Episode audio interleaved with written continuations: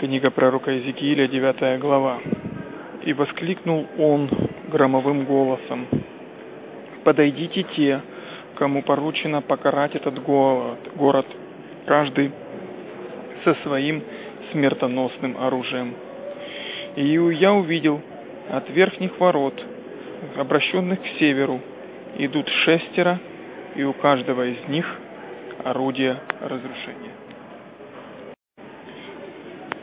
И еще среди них был один, одетый в льняные одежды. К поясу у него были прикреплены принадлежности песца. Они приблизились и остановились возле медного жертвенника. Слава Бога Израилева поднялась с Херувима, на котором она пребывала, и остановилась на пороге храма. И, обратившись к тому, кто был одет в льняные одежды, с принадлежностями песца на поясе, Господь повелел: „Пройди по этому городу, по Иерусалиму, и поставь знак на лбу тех, кто плачет и стонет, видя, какие мерзости творятся в Иерусалиме“. И я услышал, как он сказал остальным: „Идите по горо... за ним по городу и убивайте. Не щадите никого, будьте безжалостны. Стариков, юношей и дев, детей и женщин, всех убивайте, всех уничтожайте, но не трогайте тех, у кого будет этот знак“. И они начали со старцев, которые находились перед храмом. Он сказал тем шестерым: „Оскверните храм, трупами наполните его дворы, а затем идите дальше“. Они пошли дальше и начали убивать в городе. Они убивали, а я остался один. И простерся я ниц и воззвал: „О Господь Бог, неужели Ты истребишь весь остаток Израиля, изливая свой гнев на Иерусалим?“ Он сказал мне: „Слишком велик грех народа Израилева и народа Иудина, слишком велик.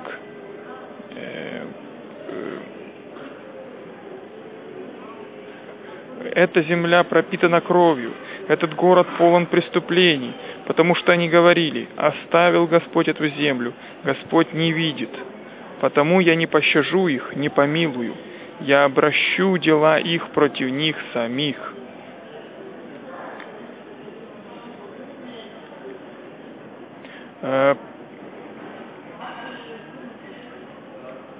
Я обращу... И тот, кто был одет в льняные одежды, с принадлежностями песца на поясе, сказал в ответ: „Я сделал все, что ты повелел мне“». Это, как я понимаю, второй цикл видений, который получает Иезекииль. Первый цикл длился, был задан ему программа на год и два месяца. Теперь этот цикл окончен. И в... приходят уже к нему старейшины, чтобы вопросить Господа. И вот он являет, является, мы об этом читали в восьмой главе. Бог показывает, как Он э, уходит из Иерусалима, как слава его оставляет храм и город. И видим, что этот блок, занимающий с восьмой по одиннадцатую главы, демонстрирует вот этот вот отход. Сначала Бог диагностирует ту мерзость, которая наполнила храм. В девятой главе мы видим: слава Бога Израиля поднялась с Херувима, на котором она пребывала, и остановилась на пороге храма. В десятой главе мы видим, что э, значит... поднялись над землей, вот, и отошла от порога, слава Господня отошла от порога храма и встала над херувимами. Затем написано: удалялись, остановились у восточных ворот дома Господня. Значит, и, наконец, потом в, девятой, в одиннадцатой главе мы уже видим, что э, написано, что вознеслась слава Господня из города и встала над горою, что к востоку от города. То есть мы видим вот этот,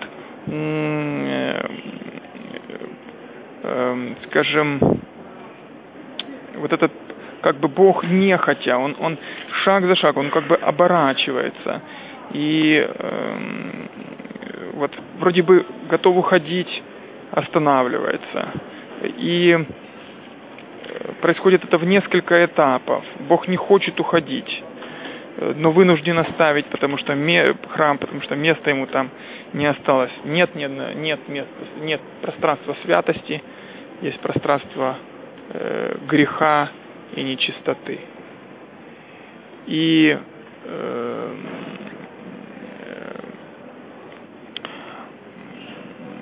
И вот мы видим, что девятая глава, она демонстрирует, как Бог переходит к действиям, показав, доказав Иезекиилю, что Он все видит, показав Иезекиилю то, что видит Он,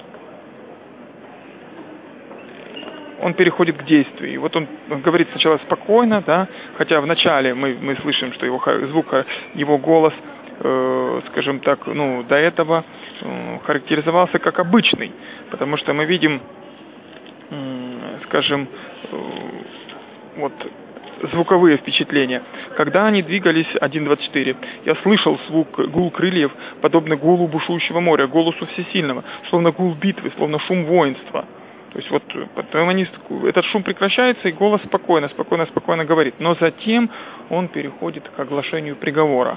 И здесь он говорит о том, что в восемь двадцать восемнадцать сказано: «Они будут звать меня, громко кричать, но я не буду их слушать». И вот он начинает тоже говорить громко, да, как, как личность, принявшая уже решение, которое, которое, долготерпение которое окончилось. Воскликнул он громовым голосом: «Подойдите ко мне, кому поручено покарать этот город, каждый со своим смертоносным оружием». То есть вот, э, вот, вот этот образ э, громового голоса, он вводит тему исхода из Синая.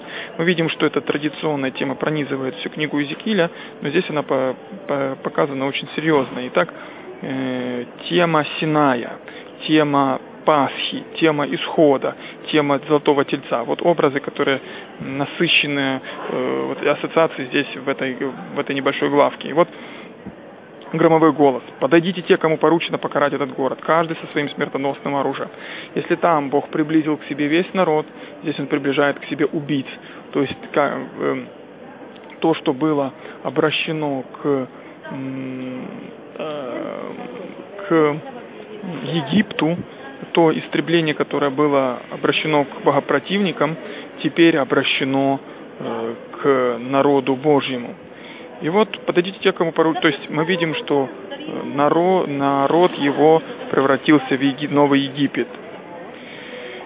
Э, и э, подойдите те, кому поручено покарать этот город, каждый со своим смертоносным оружием. Э, и я увидел.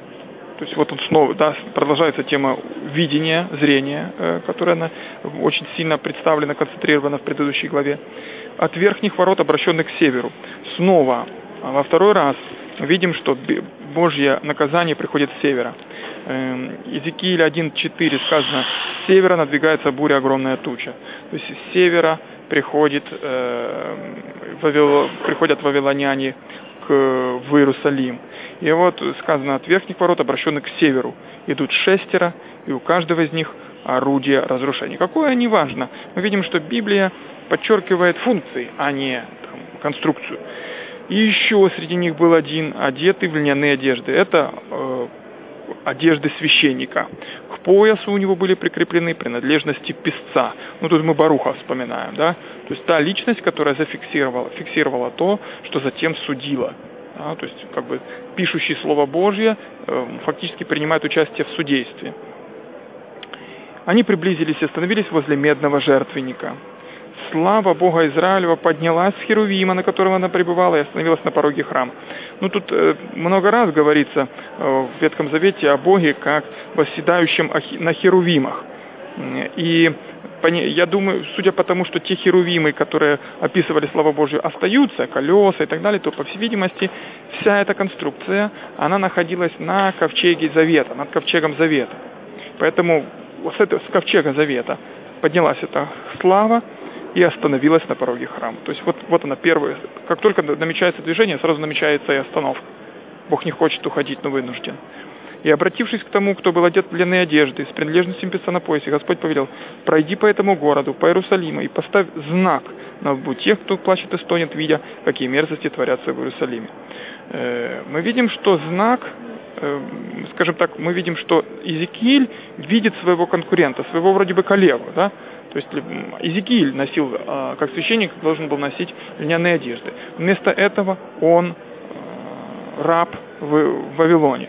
В то же время тот священник, который должен был носить льняные одежды в Иерусалиме, мы видим, появляется еще какой-то конкурент, задача которого, скажем так, неожиданная, да, метить, ставить знак на лбу тех, кто плачет и стонет. И мы видим, что это, этот, этот образ будет использован в Откровении, когда речь идет об тринадцатой главе, речь идет о, о втором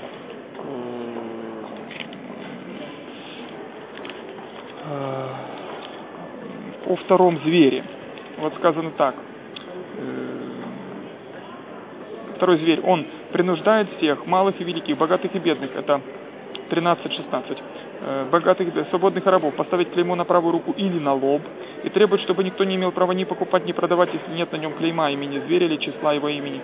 Здесь нужна мудрость. Так. Ну и вот получается, что, конечно, основное значение это, это Иезекииль девять четыре.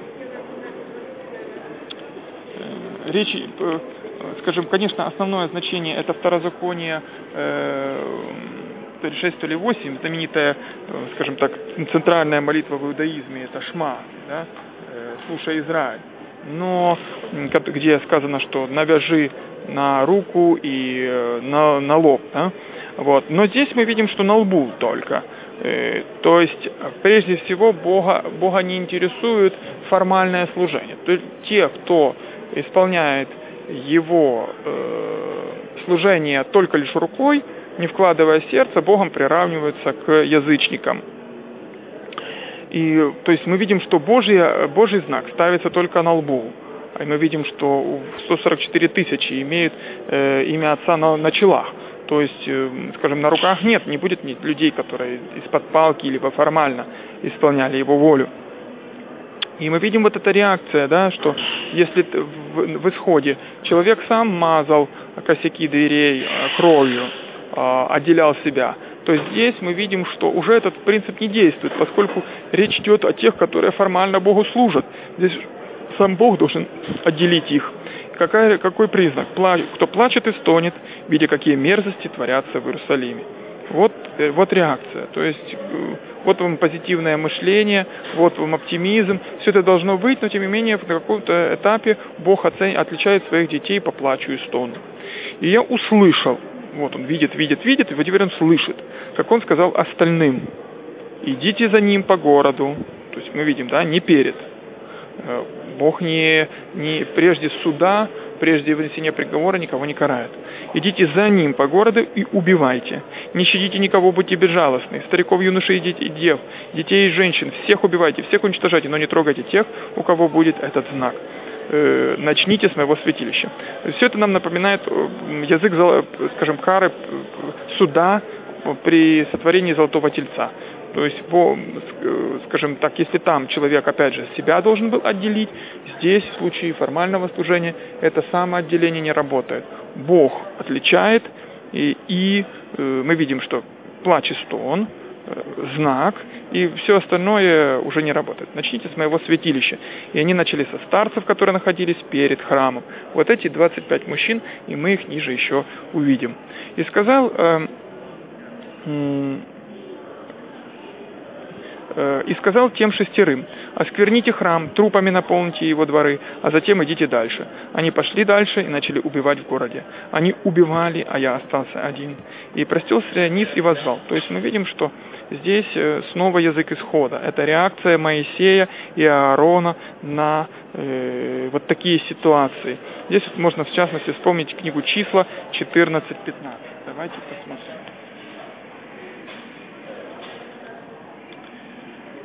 Вот э, ситуация, что при Кадес-Варни наибольший...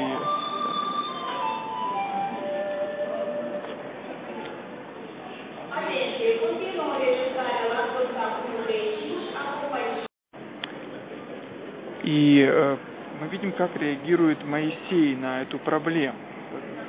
Сказано, что э, вот такая была предыстория. Значит,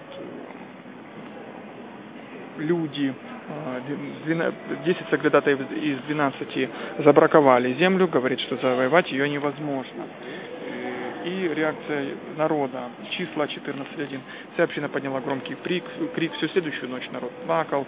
Значит, люди говорят, повернем назад, вернемся в Египет. Реакция Моисея и Аарона. Простерлись ниц перед общиной сынов Израилевых. То есть это попытка остановить вот этот,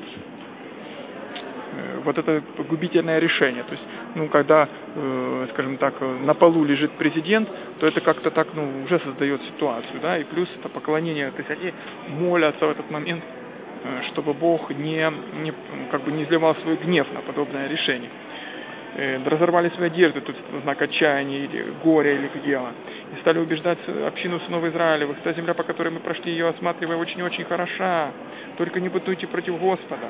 Но община хотела побить их камнями. Тогда у шатра встречи предстала сынам Израилевым слава Господня. Вот этот образ, это вся история, которая где-то слава Господня.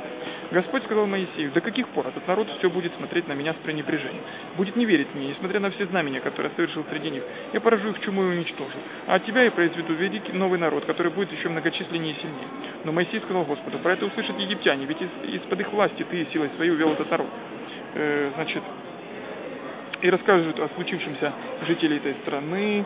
Если ты, истреб... Если ты истребишь этот народ до последнего человека, то все народы, до которых дошел слух о тебе, скажут так: не смог Господь привести этот народ в Египет, народ в страну, которую поклялся дать им, а потому истребил их в пустыне.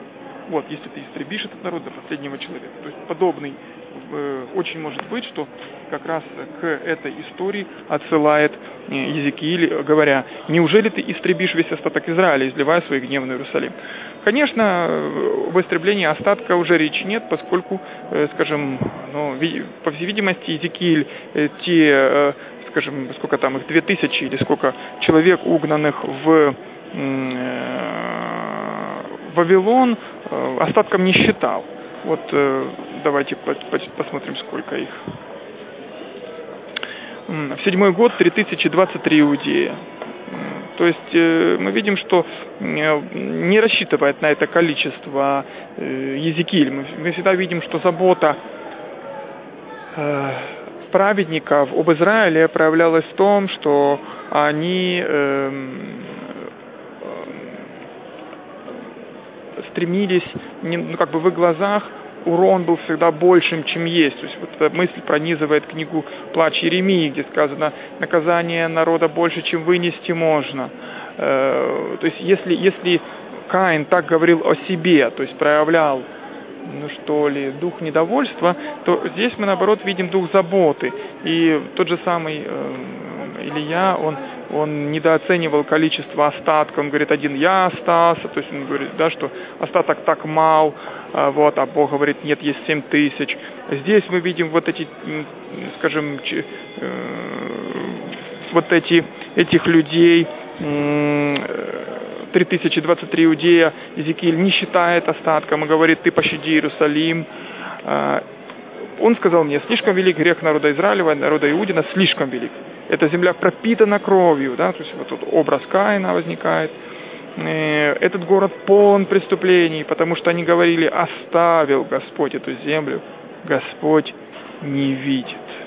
Вот получается, что, судя по контексту, получается эта фраза э, не э, как бы проявление отчаяния и недовольства, а проявление, чуть ли не удовольствия, скажем, от, как бы положительной оценки, связанной с тем признанием того, что а какая разница, как жить, и Богу все равно. Его тут с нами нет. А Бог говорит: нет, я пребываю, я есть, и я на херувимах нахожусь. И мы вот эту фразу, он уже цитирует, цитировал в восемь двенадцать, в старейшины, да, Израилева. Вот сказано, что ты видишь, что человек, что совершает во тьме старейшины народа Израилева, что делает каждый из них в своих покоях, испещренных изображениями. Говорят они: не видит нас Господь, оставил Господь эту землю. потому, девять десять, я не пощажу их, не помилую, повторяется фраза из восемь восемнадцать, то есть Бог как бы подводит Иезекииля к вынесению приговора, обосновывает, говорит, смотри, ты все увидел, вот. Не думай заступаться. Я обращу дела их против них самих. И тот, кто был одет в длинные одежды с принадлежностями песца на поясе, сказал в ответ: я сделал все, что ты повелел мне.